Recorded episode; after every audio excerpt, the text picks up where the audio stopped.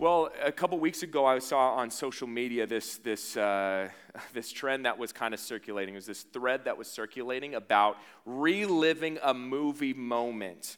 A movie moment that you, uh, maybe it was a life changing movie moment or just something that would, just stood out to you as one of the best movie moments you've ever experienced. And, and, and this thread was talking about which one would you like to relive as if it was the first time you ever saw it. And some of the ones that came on this thing, remembering like the shock or the emotional connection, the tears that came from something tragic that you saw, or the surprise ending, laughing for the first time at something that you saw. Some of the movies that were coming up. And I hope this isn't like a, a spoiler alert, Avengers Endgame, spoiler alert for anybody. I mean, if you haven't seen it already, that's your fault. And let's just be honest. But remember when you watched Avengers Endgame for the first time and everybody came back and you're like, yes! And you wanted to like join them in the fight and you just were so pumped. I mean, I almost stood up. I was so pumped in the movie theater. Or how about Star Wars Episode 5? Anybody remembering that? Again, spoiler alert, but way too much of a spoiler alert. But in Star Wars Episode 5, when Darth Vader says, No, Luke, I am your father, and you're like, What? How? How is this even possible? Or how about in Sixth Sense? Anybody watch Sixth Sense? And you're like, this little kid, I see dead people. You're like, creepy, weird. And then you get to the movie, uh, to the end of the movie, and you're like, wait, Bruce Willis was dead the whole time? He didn't talk to a single person in the movie? I know he did. So you rewatch it again, you know, just that, that feeling that you got. Or for me, I'm the nerd in the room. So Lord of the Rings, oh man, for me, it's Lord of the Rings. When in, in Two Towers, when uh, Aragorn and the rest of the guys are all riding out to their death. You guys remember this? This is this is just pulling on my heartstrings this morning. They're riding out to their death, and he remembers what Gandalf said in the middle of the battle. He, said, he remembers um, to look unto the east and that they will be coming down. He looks and he sees Eomer. Yes, I'm a nerd and I don't care.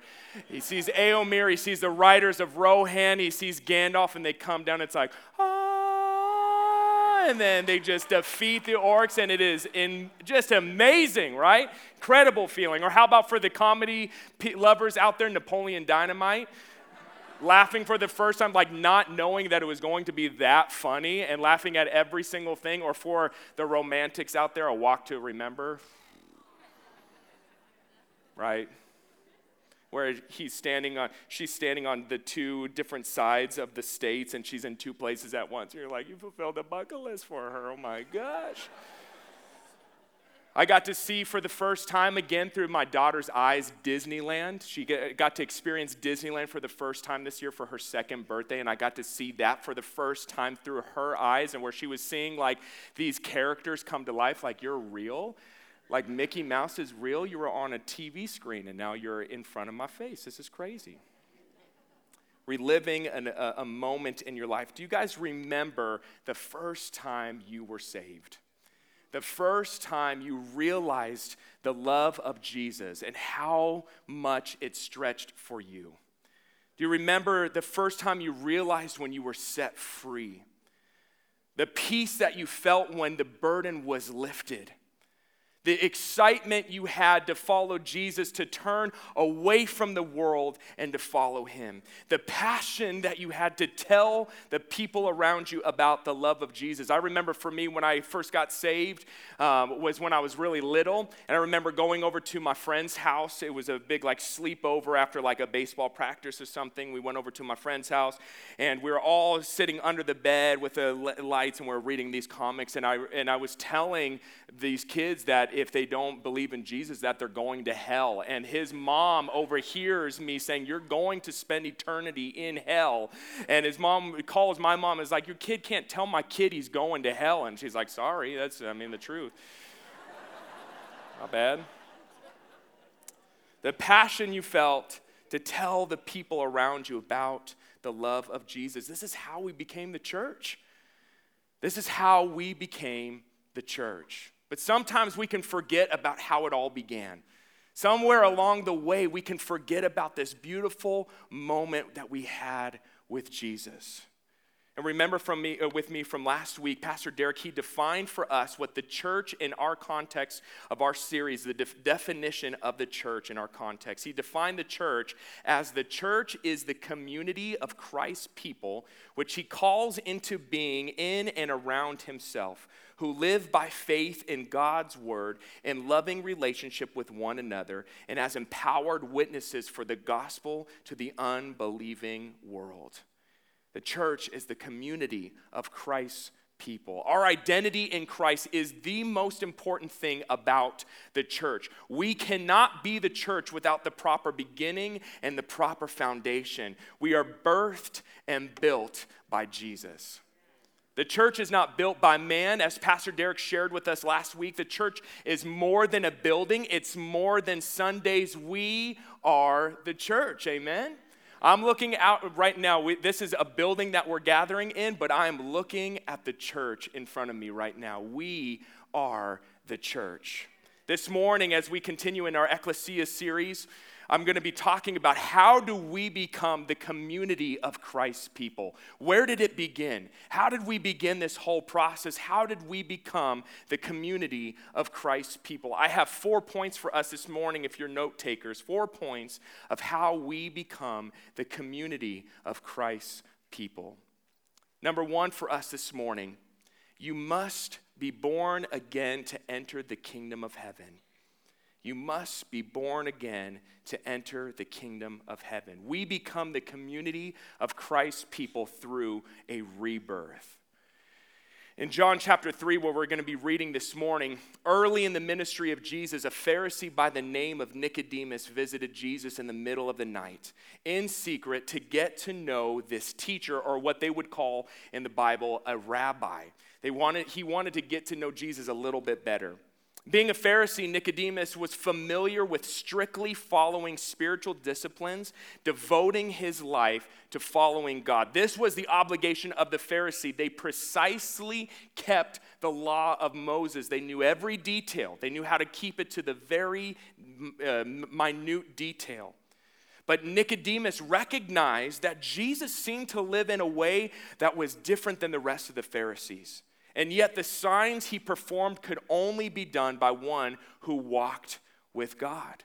As he was noticing Jesus, he was like, he doesn't live in the way that we all live. He doesn't obey the commands like we're obeying the commands. He's not as concerned about these specific things as we are, but yet he's doing all these signs, wonders, and miracles that could only be done by God. What was the difference? What was the difference?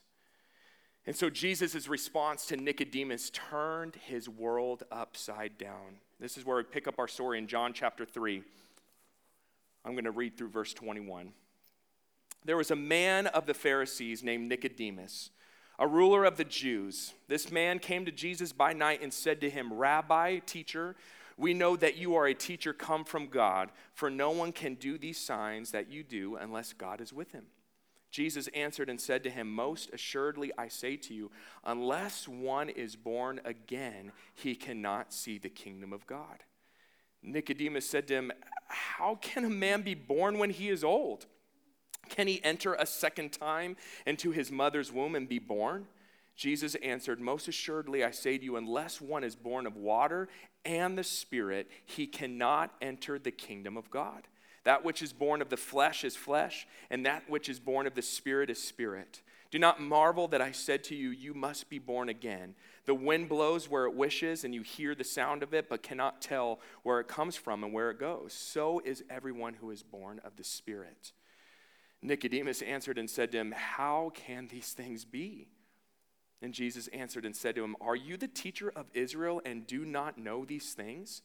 Most assuredly, I say to you, we speak what we know and testify what we have seen, and you do not receive our witness. If I told you earthly things and you do not believe, how will you believe if I tell you heavenly things? No one has ascended to heaven but he who came down from heaven, that is the Son of Man who is in heaven.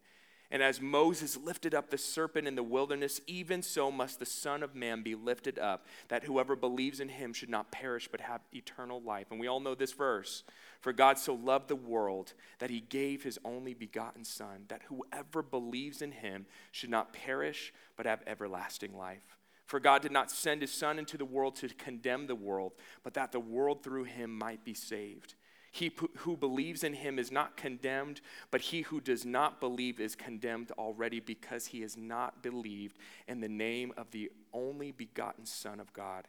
And this is the condemnation that the light has come into the world, and men love darkness rather than light, because their deeds were evil. For everyone practicing evil hates the light and does not, become, does not come to the light, lest his deeds should be exposed. But he who does the truth comes to the light, that his deeds may be clearly seen, that they have been done in God.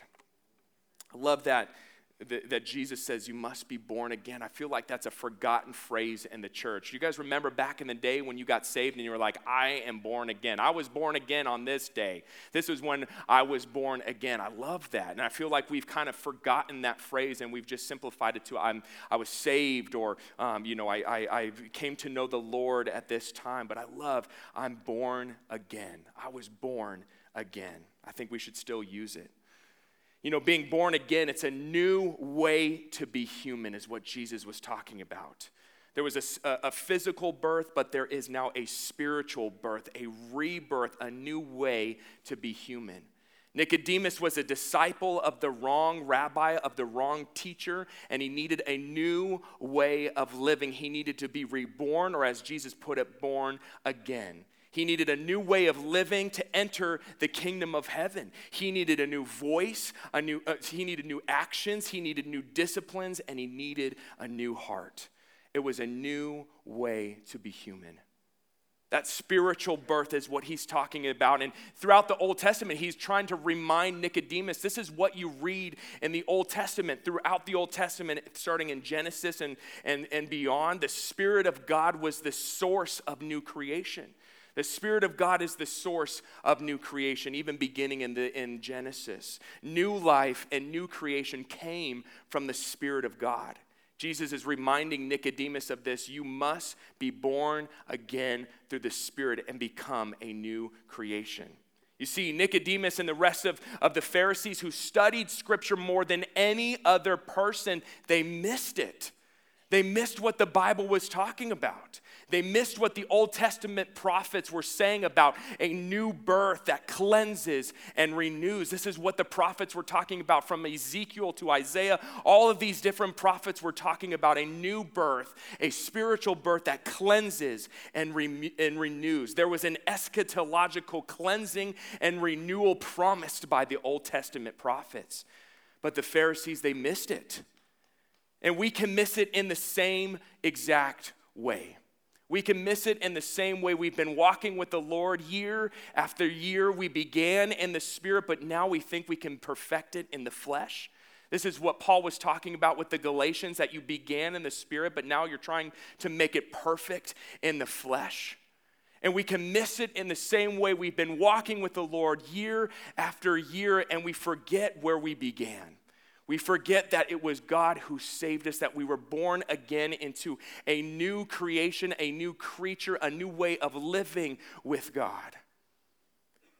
And so we sometimes get it wrong where we think that it's not about being born again anymore and we miss this we, it's not about being born again. Everybody can come into, into heaven. It doesn't matter what you believe in or it doesn't matter what who you love or who you're following. Anybody can be um, it can go into heaven and we miss it in the same way.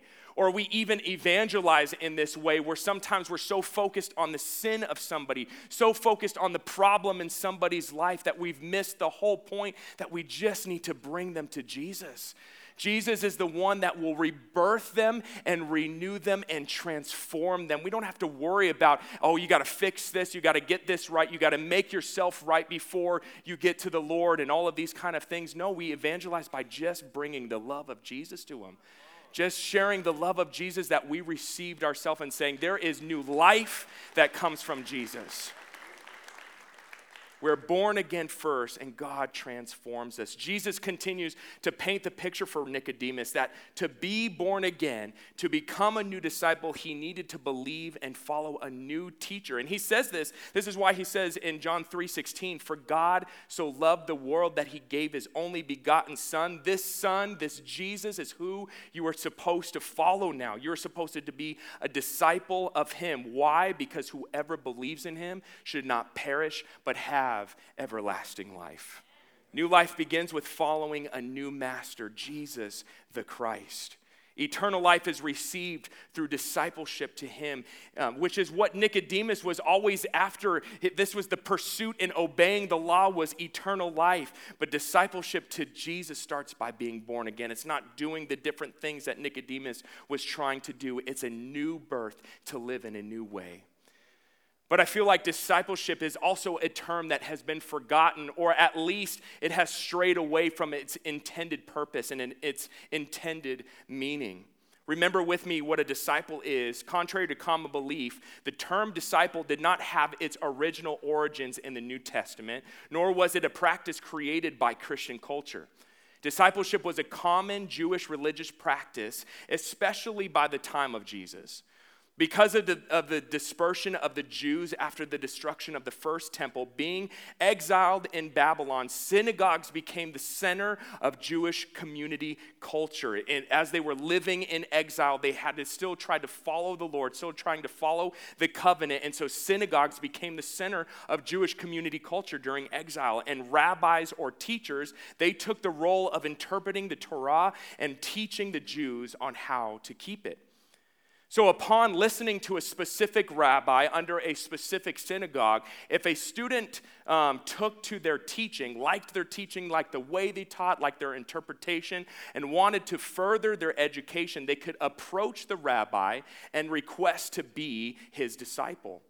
And once accepted, they followed their rabbi in close relationship with him. They would hear after them, they would observe them, and they would try to imitate them as much as possible. Hearing, observing, and imitating. This was what the disciple was trying to do with his teacher. So he would follow after him. He would live as close as he could to him, moving into the same house as him, and trying to become like his teacher. They would even try to talk in the same, using the same mannerisms, using the same different things as their teacher would, and trying to be like their rabbi. Hearing what they would teach, observing how they would live. How would they get up in the morning? What would they do? What would they eat? How would they go to bed? How would they respond to different people? How would they teach in the synagogues? All of these things they would observe and they would try to imitate and be just like the rabbi. Discipleship was a common way of life. But one of the differences with Jesus as a rabbi is he went out and he chose his disciples. He chose his disciples. Remember with me in the Gospels as he went out and he chose his own disciples. What the church has forgotten, and I say the church in general, and just especially the church in America, what we have forgotten is that we are born again as a new disciple. As a new disciple. To be a Christian is to be a disciple of Jesus, to follow after Jesus, and to learn how to live like him. Becoming a disciple is what salvation is all about. This is what the four gospels are all about. They contain more than just the beautiful accounts of the birth, death, and resurrection of Jesus, but even at the very heart of them, they teach us how to become like Jesus and to live like him. They teach us to be his disciples and to make the, and to make disciples. As a disciple was supposed to observe the life of their rabbi, as they were supposed to walk with their rabbi, hear from them, observe them, and to imitate them. The disciples had a really unique position. The 12 disciples in the Gospels had a really unique position. They got to walk with Jesus. Well, what about the rest of us? What about the rest of the church? How do we get to observe and to imitate Jesus and to hear from him? Well, that's what the Gospels are all about. This is what the biographies of the Gospels are all about as they penned every part of his life for us. And so we could walk with Jesus just as they walked with him. We could observe how he interacted with people and interacted with the world and and sinners and prostitutes and tax collectors. We can see how he loved the people around him. We could see how he taught and try to imitate how he would teach and try to teach in the same way, using his words to teach others and to, to tell people how to be a disciple of Jesus. We get to observe and to follow after our master as his disciple. Dallas Willard, in his book Divine Conspiracy, he conveys the church's problem like this quote, actual discipleship to Jesus is in our day no longer thought of as in any way essential to faith in him. It is regarded as a costly option, a spiritual luxury, or possibly even an evasion. Why bother with discipleship? It is widely thought, or for that matter, with a conversational relationship with God. Let's get on with what we have to do. End quote. We've degraded the greatest commission, making disciples, as no longer essential to faith. We've, we've lessened discipleship and being a disciple uh, as no longer essential to faith, is what Dallas Willard is talking about. But we've made it an extracurricular activity given to those who want to take their walk with Jesus a little further. We've lessened it to just a class, we've lessened it to just a book, to just a series of books. We've lessened it to just you know, one on one, talking with somebody. And all of those things are part of discipleship, but it is so much more than just that. It is who we are now. This is the new way of living is to be his disciple. This is what we were born again to do to hear and observe and to imitate Jesus.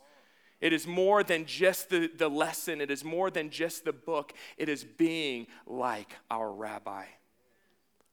We must be born again to enter the kingdom of God.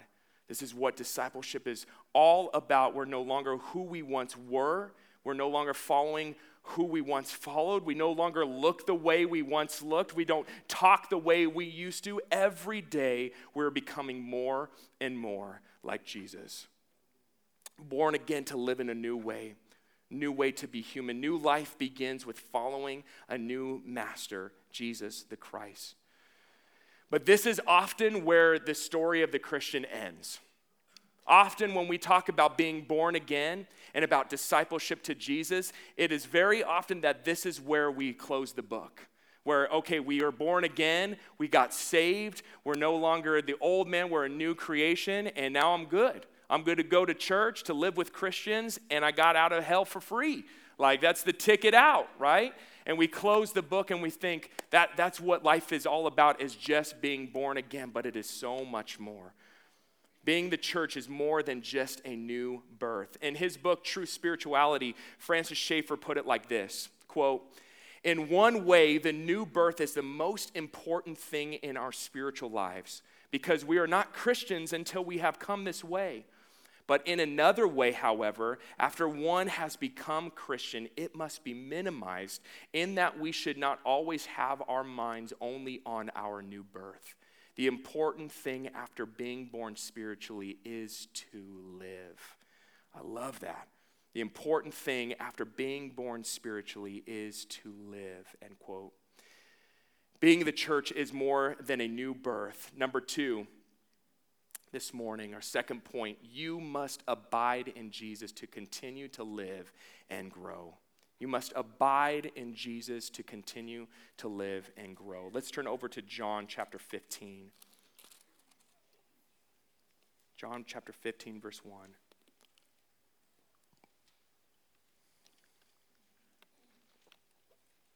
though being born again is the most important thing for the disciple because it is where we begin, we must move to, on to even greater things to live in a new way unto Jesus. Discipleship thus becomes the most important thing to the Christian after one is born again. When one is born again, the disciple learns a whole new way of being human. Rebirth involves new practices, new speech, new disciplines. It involves a life completely transformed, no longer looking like the old self, but now looking more and more like who we're following Jesus. And as we spend time with him, he begins to see the areas that need to be renewed. And as we observe what he did, we can imitate his practices and his disciplines to become more like him. And this is what John 15 is talking about. In verse 1, I am the true vine, and my Father is the vine dresser. Every branch in me that does not bear fruit, he takes away. And every branch that bears fruit, he prunes, that it may bear more fruit. You are already clean because of the word which I have spoken to you. Abide in me, and I in you, as the branch cannot bear fruit of itself unless it abides in the vine. Neither can you unless you abide in me. I am the vine, you are the branches. He who abides in me, and I in him, bears much fruit, for without me you can do nothing. If anyone does not abide in me, he is cast out as a branch and is withered, and they gather them and throw them into the fire, and they are burned. If you abide in me and my words abide in you, you will ask what you desire, and it shall be done for you. By this my Father is glorified, that you bear much fruit, so you will be my disciples. As the Father loved me, I also have loved you. Abide in my love. If you keep my commandments, you will abide in my love, just as I have kept my Father's commandments and abide in his love. These things I have spoken to you, that my joy may remain in you, and that your joy may be full. You know, we're not an institution. Pastor Derek talked about this last week. We're not an, an, institution. We're not born again to be a religious institution where all you do is receive and learn and just receive and learn. It is so much more than that. We are a living organism. We're a living organism. We live, we move, we breathe. We need food to live. We need the Word of God as our food to live. We need water. We need the Spirit to be poured upon us to live. We need to be connected to the vine, to Jesus, in order to live. We need pruning. We need the Father to prune us and to strip off all of the old ways, to take off the old man, all of the old things. And we need to bear fruit as the church of Jesus. Amen. Fruit, though, this is the thing with, with this um, specific illustration is living in the desert in Las Vegas, it's really hard to kind of see what he's talking about here because everything just dies. You like water things over and over and it just keeps dying and you're like, what in the world is going on? But I'm from the Northwest, and Northwest, you don't even have to water anything. You don't have to water your grass. It just things grow all the time. Literally, weeds on the side of the road are blackberry bushes. Like on the side of the freeway, that's our weeds are blackberry bushes. Like, that's crazy. Uh, but I remember in, uh, uh, when my wife and I just moved a, a couple years ago, a couple years ago, excuse me, and in our old house, I had I, my, my prized possession in my backyard was my lemon tree. And, the, and she grew great. She was awesome.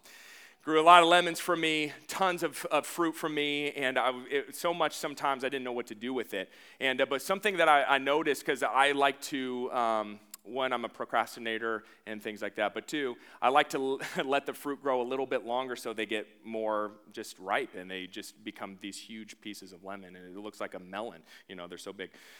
But as I was doing that, I would forget sometimes some of the lemons that were growing on the tree, and they would end up falling off the tree, and they would crack open, they would become rotten and just wasted. And I feel like that is us when we just receive when we are learning from the Lord, when we're receiving His food, when we're receiving the Word of God on Sundays or a Bible study or in life groups, we're receiving the Word of God as our food. We're being pour- the Spirit of God is being poured out on us like water. We're connected to the vine. We're connected to Jesus. He, the Father is pruning us and stripping off those old things, and we want to bear fruit, but sometimes we can keep the fruit in. Sometimes we can keep the fruit to ourselves and we're like, it's, it's not ripe yet. I'm not ready yet. It's not the right timing yet. I just need to wait a little bit longer. I, I don't want to, I can't pray for this person just yet. I haven't prayed that much in my life, so I, I don't know what I was going to say or what I'm going to say. I can't, I can't talk to my coworker because I just don't know if I'm ready yet. I don't know if I'm ready to say these things to them. I don't know if I'm ready to open up my house yet for these people. I don't know if I'm ready, and we hold these things in. And what begins to happen is the fruit that God wants to bear through us becomes rotten, becomes wasted. And we miss out on all of these amazing opportunities. Life with Jesus is the greatest joy that we can experience. Being born again was never meant to stay in that state. We are, to, uh, we are to continue to grow and to live with Jesus as new humans. with all the chaos in the world, we now have hope to live for. We have something that matters in our life. We have purpose once again. Our lives aren't meaningless any longer. And that's what I think was one of the hardest things about isolation and social distancing within the last couple years. I feel like that was one of the hardest things is that we were cut off from something that was just a part of who we are. And I get why we did all of that. I'm not trying to say that it was wrong or anything like that. I think that there was there was a lot of, of, of need for, for that. But there's a time now that we are in that we need to become the church again. There was a time where it was cut off where we couldn't bear fruit the way that we were used to bearing fruit. And we were getting tired of just doing the same old thing. Guys, remember Zoom? Oh my gosh, the, your mic is muted. Your mic is muted. Your, your, your mic is mute. Turn on your mic. It's muted. It was just tiring, right? It was tiring to do these same things and feel like, man, is any anything that I'm doing matter? And we isolated ourselves. We distanced from each other for health reasons and all of that. But it is time now to become the church again. We need to learn to live in community again and to reach our community again. I want to speak to those who are listening online. Maybe you're still living in fear and in doubt, and I want to tell you if there is a way for you, if there is a way for you in a, in a healthy way to get back here, we want you to be a part of our church again. It is time to be the church once again. And that's what I love about hearing these, these things about the LV Reach Center and what we're doing in Tijuana with our Awakened Crusades. Like the LV Reach Center, uh, we gave God glory for sure, but I think we can give him a little bit more glory than we gave uh, just a few minutes ago. Let's give God the glory for that. The pastors, we got to go to the, the property and to pray over the property, and, and it was amazing. We got to meet one of the guys that um, Pastor Brandon told us. One of the guys was the first guy, uh, one of the guys that was praying with us, he was the first guy to come to their first Bible study on a Thursday night. And this guy, st- he got saved from this Bible study and is still now serving. He's now serving that community, his local community, and he is involved in LV Reach Center. Before we even got the certificate of occupancy, God was moving through the LV Reach Center. Isn't that amazing? And we have the opportunity to get involved ourselves, to reach out to our community, to reach people who are in need. Same with Tijuana, where we're doing our Awaken Crusade in Tijuana. You know, that there was a time not too long ago where those borders were closed. Those borders were closed where we couldn't get in, we couldn't go reach these people, and now they're open. They're open for us to go to these areas, to go to these cities, to go to these towns, and to tell them about the love of Jesus, to remind them who they are in Jesus, and to say, there's a new way for you to live. You don't have to live like this anymore. God has a new purpose, a new way for you to be human. He wants you to be born again and to have joy to the fullest. Number three for us this morning, our third point for us this morning you must be built on the rock of Jesus to thrive and to stand firm. You must be built on the rock of Jesus to thrive and to stand firm. Let's go over to Matthew chapter 16. Matthew chapter 16.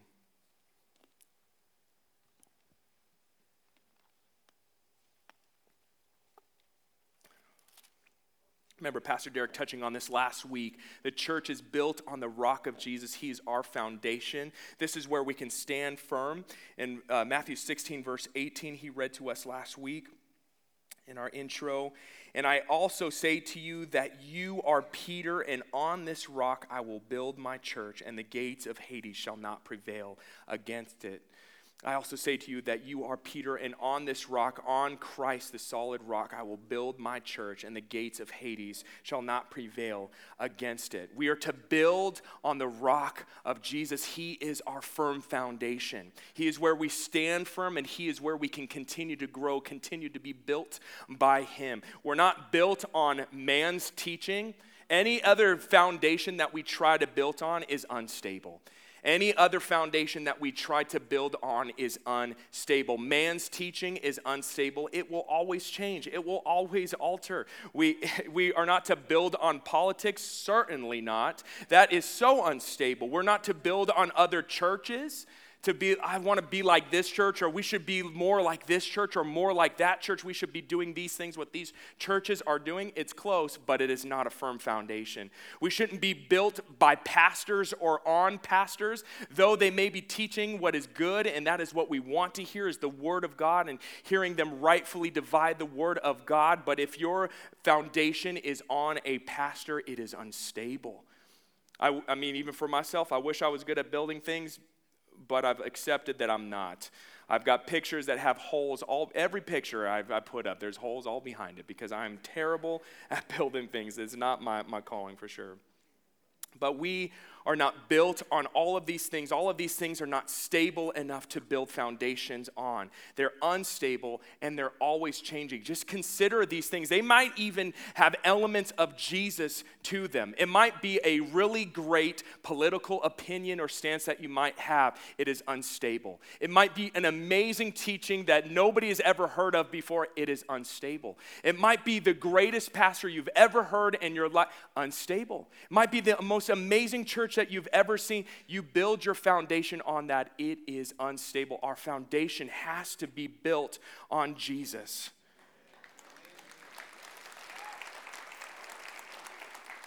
And He is the one who builds us. We're not only built on Him, but He is the one who builds us. The common thread through every king who failed Israel in the Old Testament was when they would worship other gods when they wouldn't rid Israel of idolatry, and when they weren't faithful to the covenant. That was the problem of every king that failed Israel. Every bad king of Israel, they would worship other gods, they wouldn't rid Israel of idolatry, and they weren't faithful to the covenant. And then through church history, failure came when leaders began to trust in their own systems and stray away from the Word of God, began to build by themselves, trying to perfect in the flesh what began in the Spirit, elevating traditions of man over God. And this is our failure. Our failure continues as the church when we build on anything but Jesus. We begin to crumble when anyone but Jesus builds us. We have to guard our hearts and protect what we allow into the walls of our hearts. And number four to close this morning. Number four this morning, you must live and move under your true identity. You must live and move under your true identity. Last scripture for us this morning, 1 Peter chapter 2. Flip over to the right. 1 Peter chapter 2.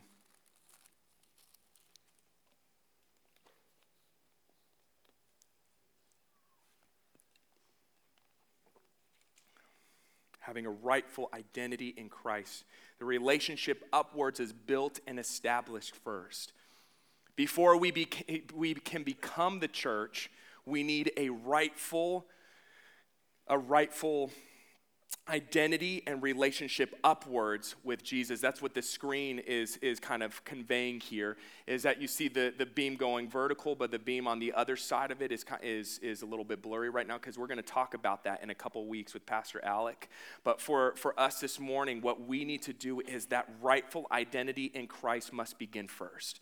It starts with that, that rightful relationship upwards is built and it is established. When we operate under our true identity, we become the church. 1 Peter chapter 2, verse 1 says, Therefore, laying aside all malice, all deceit, hypocrisy, envy, and all evil speaking, as newborn babes, desire the pure milk of the word, that you may grow thereby, if indeed you have tasted that the Lord is gracious coming to him as to a living stone, rejected indeed by men, but chosen by God and precious. You also, as living stones, are being built up a spiritual house, a holy priesthood to offer up spiritual sacrifices acceptable to God through Jesus Christ. Therefore, it is also contained in the scripture Behold, I lay in Zion a chief cornerstone, elect, precious, and he who believes on him will by no means be put to shame. Therefore, to you who believe he is precious, but to those who are disobedient, the stone which the builders rejected has become the chief cornerstone, and a stone of stumbling and a rock of offense. They stumble being disobedient to the word to which they also were appointed. But you are a chosen generation a royal priesthood, a holy nation, his own special people, that you may proclaim the praises of him who called you out of darkness into his marvelous light, who once were not a people, but now are the people of God, who had not obtained mercy, but now have obtained mercy. Amen. We are living stones being built by Jesus as a spiritual house. Notice again, we're trying to be like Jesus. He's the chief cornerstone, and we are now living stones that are being built by Him, not just to be built, but to live, to worship, to tell others about His excellencies, and to see others step into His marvelous light as we once did. Our identity starts with being born again, a new life new creation, a new way to be human. We become disciples of Jesus, and as we follow Jesus and imitate his life displayed for us in the Gospels, we become more and more like him. We must abide in Him and find our source to live and to grow. And as we do, we begin to bear fruit and operate as the church. Our identity is the most important foundation as the church. Without our proper identity, we cannot be the church. Amen. Lord, thank you so much for your word this morning. Lord, we're humbled. We're humbled that you would choose us. We're humbled, God, that you would choose us to be your disciples. And God, we want to live under our true identity. We're not disciples of, of a church. We're not disciples of an organization. We're not disciples of a pastor. We're not disciples of a leader. We're not disciples of a political party or a political leader. We're not disciples of a nation. We're not disciples of anything but Jesus Christ. And God, we want to live as your disciple. Help us, Lord, to be that. Help us to be the church, to bear fruit as you want us to bear fruit. God, I know that some of us have come in this morning and they have just grown weary in doing good. They've grown weary in doing good. I know some of us, God, have come in this morning thinking, is this what it's all about? Am I just supposed to go to church? Am I just supposed to sit in a sermon? Is that it? Lord, I pray that you would remind us of who we are. Remind us of the purpose in our life that you gave to us, Lord, when we were reborn. That God, we are to live for you and to live with you. Lord, that all of these things are part of that life with you. Church on Sundays is a part of that life with you. Life groups are a part of that life with you. Uh, grow classes are a part of that life with you. The community of God is a part of that life with you. Reaching out to the community is a part of that life for you. Sharing with people around us about your love is a part of that life for you. And all of that, Lord, brings us, God, you fill us with your joy. Joy to the fullest when we're living in that. Forgive us, Lord, when we've gone astray, when we've walked away from that, when we've walked away from our identity, and we've tried to perfect in the flesh what you have made perfect in your spirit.